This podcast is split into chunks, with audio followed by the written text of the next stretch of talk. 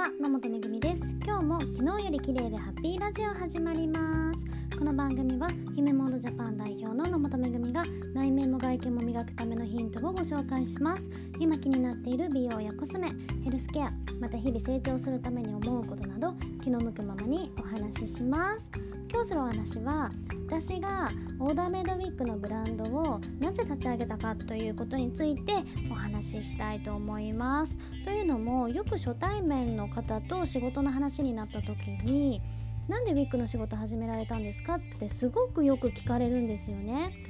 でオーダーメイドウィッグって例えばエステとかアパレルとかに比べるとかなりニッチですし一般的に大手のウィッグメーカーの CM のイメージから40代以上の人が使うものって思ってる方が多いので対象の年齢と比べると私が若いので不思議に思ってる方が多いみたいです。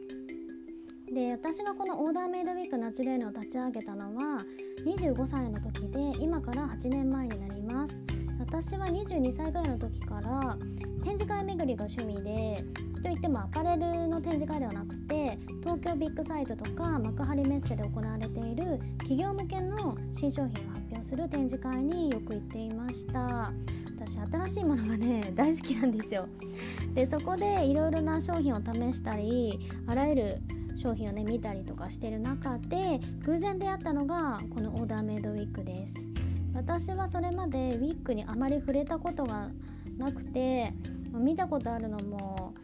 あのマネキンがつけてるようなバリバリのウィッグとかハロウィンとかねああいう時に使うような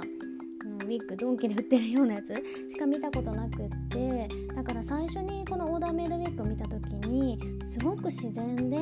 手触りも良くてまずその品質に感動して一目惚れしました。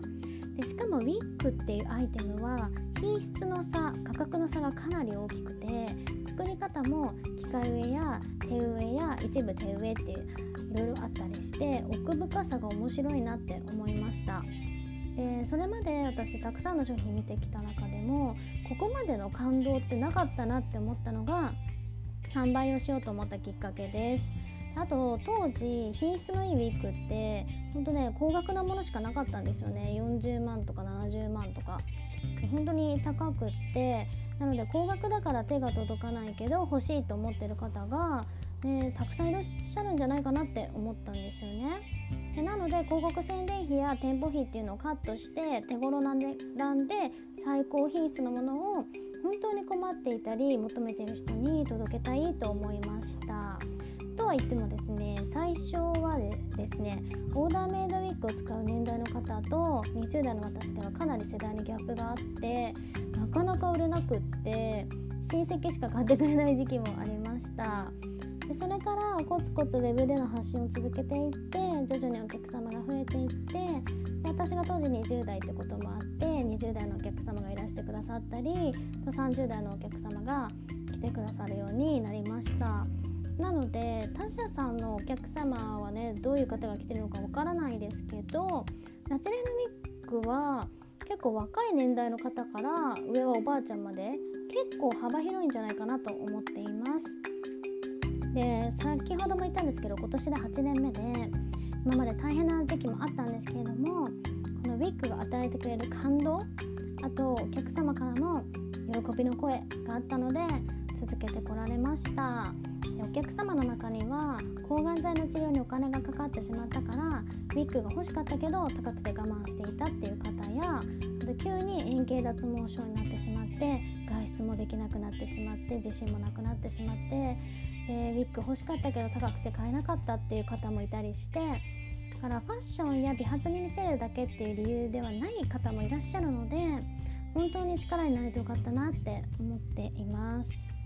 はいということでこれが私がオーダーメイドウィッグのブランドを立ち上げた理由です